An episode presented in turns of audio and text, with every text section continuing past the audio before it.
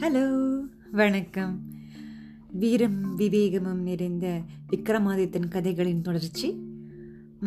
இன்றையோட கதையின் தலைப்பு சேனாதிபதி பதவிக்கு தகுதியானவர் யார்? யாருன்னு பார்ப்போமா? தன் முயற்சியில் சற்றும் மனம் தளராத விக்ரமன் மீண்டும் மரத்தின் மீதேறி அதில் தொங்கிய உடலை கீழே வீழ்த்தினான்.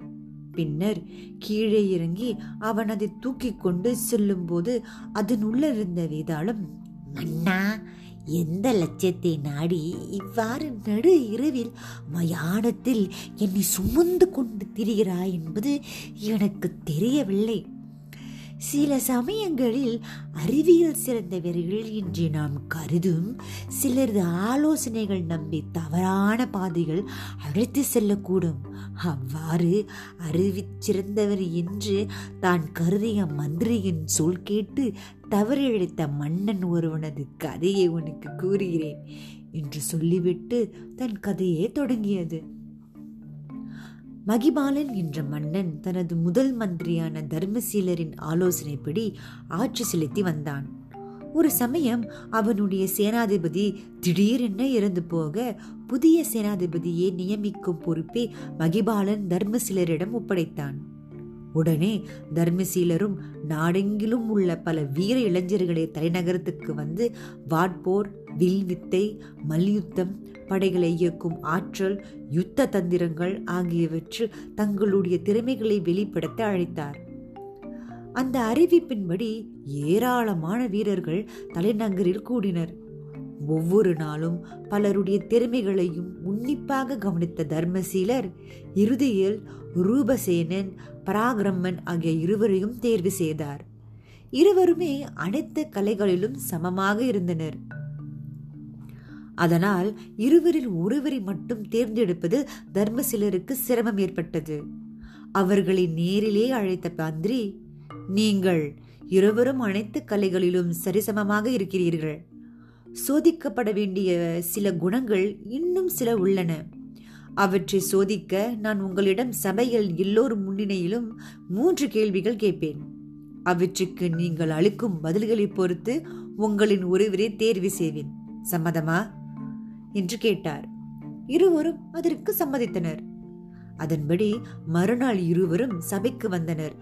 சபை நிரம்பிருக்க மன்னரும் மந்திரியும் வந்து தங்கள் இருக்கையில் அமர்ந்தனர்.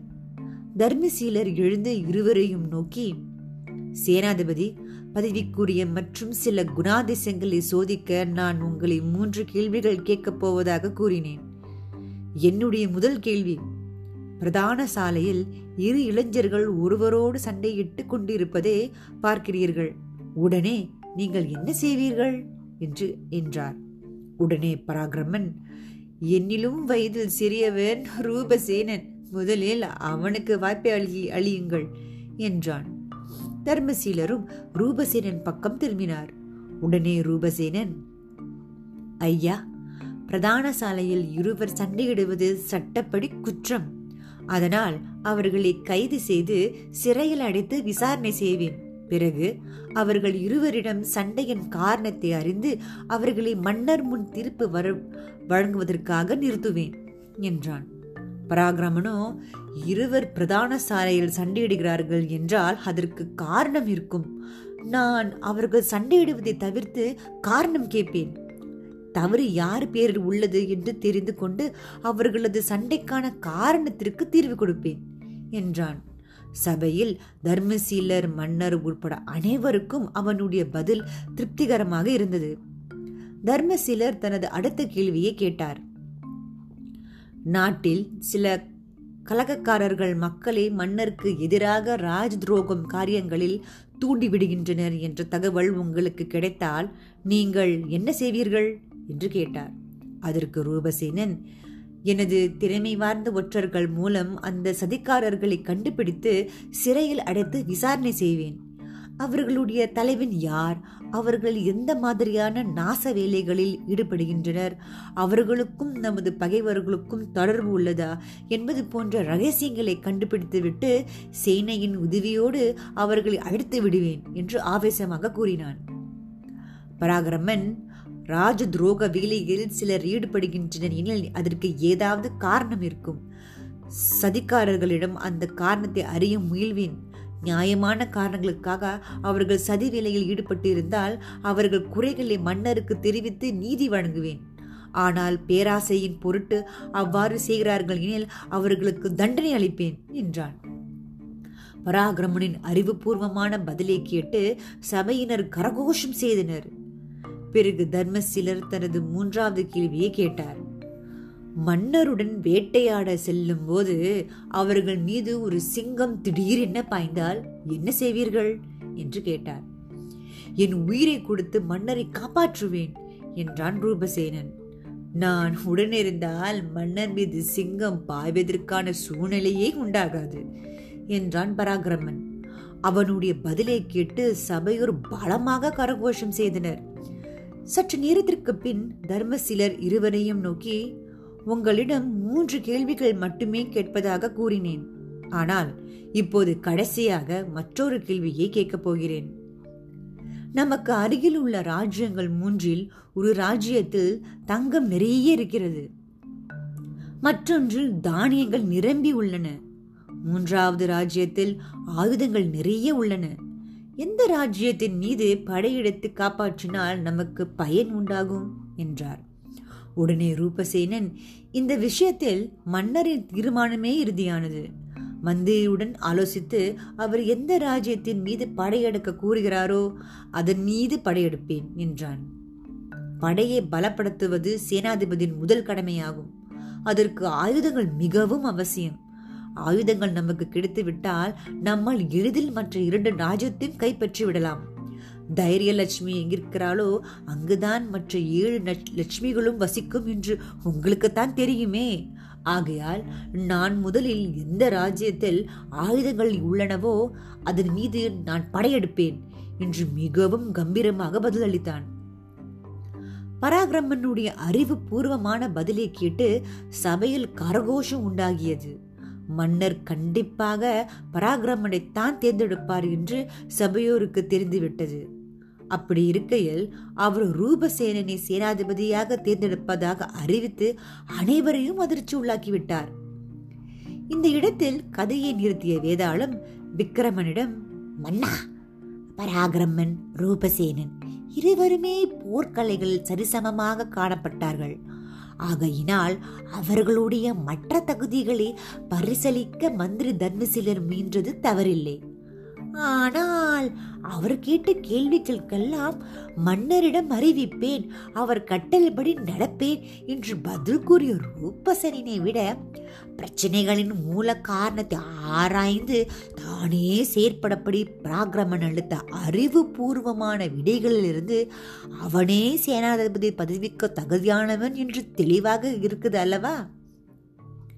அவனுடைய பதில்களை சபையோர் மட்டுமின்றி தர்மசீலனும் பாராட்டினார். அப்படி இறந்தும் தர்மசீலர் கடைசியில் ரூபசேனனை தேர்ந்தெடுத்து அவரது தவறான முடிவை காட்டுகிறது அல்லவா? இதிலிருந்து தர்மசிலர் மதிநுட்பத்திற்கும் முக்கியத்துவம் அளிக்காமல் ஒரு சாதாரண வீரனை சேனாதிபதியாக தேர்ந்தெடுத்தது அவர் நடுநிலையிலிருந்து தவறிவிட்டார் என்பது தானே காட்டுகிறது. ரூபசேனனிடம் அப்படி என்ன குணம் அல்லது திறமை உள்ளது? என்று அவனை தேர்ந்தெடுத்தார். என்னுடைய இந்த சந்தேகங்களுக்கு விடை தெரிந்தும் நீ மௌனமாக இருந்தால் உன் தலை வெடித்து சுக்குநூறாகும். என்றது. அதற்கு விக்ரமன் மதிநுட்பத்தை மட்டும் வைத்து இருவரையும் பரிசீலித்தால் பராக்கிரமன் நிச்சயமாக ரூபசேனனை விட சிறந்தவன்தான். ஆனால் தர்மசீலர் முன்னமே கூறியபடி சேனாதிபதி பதவி கூறிய குணங்களில் முக்கியமான ஒன்று பராக்கிரமனிடம் இல்லை. ரூபசேனிடம்தான் இருந்தது. ஒரு சேனாதிபதியின் கடமை தனது படையை படைக்கு தலைமை வகித்து அவர்களை ஊக்குவித்து தனது யுத்த தந்திரிகளால் போரணி செல்வது மட்டும்தான். மற்றபடி எந்த பிரச்சனைக்கும் முடிவு எடுப்பது அவனுடைய அதிகாரத்தில் இல்லை. எந்த ஒரு விஷயத்திலும் தீர்மானம் செய்வது மன்னருக்கே உரித்தான உரிமை. அதில் சேனாதிபதி தலையிடக்கூடாது அரசாங்க விஷயங்களில் ஆலோசனை கூறும் உரிமை மந்திரிக்கு மட்டுமே உண்டு. அவரை ஆலோசனை கேட்பதும் அதன்படி நடப்பதும் நடக்காததும் மன்னருடைய உரிமை. எல்லா விஷயங்களிலும் தான் நுழைத்து தானே முடிவெடுக்கும் சேனாதிபதி ஆபத்தானவன். மன்னருடைய அதிகாரத்தை அவன் தன் கையில் எடுத்துக் கொள்வது சற்றும் சரியல்ல. பராகிரமன் அளித்த விடைகளில் இருந்து அவன் மேதாவி என்பது தெளிவானாலும் அத்தகைய மேதாவிகள் மன்னருக்கு முற்றிலும் கீழ்ப்படிந்து நடக்க மாட்டார்கள் என்று மந்திரி நம்பினார். அதனால்தான் கீழ்ப்படிந்து நடக்கும் சுபாவம் கொண்ட ரூபசேனனே சேனாதிபதியாக பரிந்துரை செய்தார். மந்திரியின் கருத்து அவருடைய தொலைநோக்கு பார்வையை காட்டுகிறது. ஆகவே அவர் எடுத்த முடிவு சரியே என்றான். விக்ரமனது சரியான பதிலினால் அவனது மௌனம் கழியவே வேதாளம் தான் பு புகுந்திருந்த குடலுடன் மீண்டும் பறந்து போய் மூரங்கை மரத்தில் ஏறிக்கொண்டது. இந்த வேதாளக்கோ இதே தான் வேலை. அடுத்த கதையில் வேதாளம் என்ன கதை சொல்லுதுன்னு கேட்போமா? மீண்டும் சந்திப்போம். நன்றி.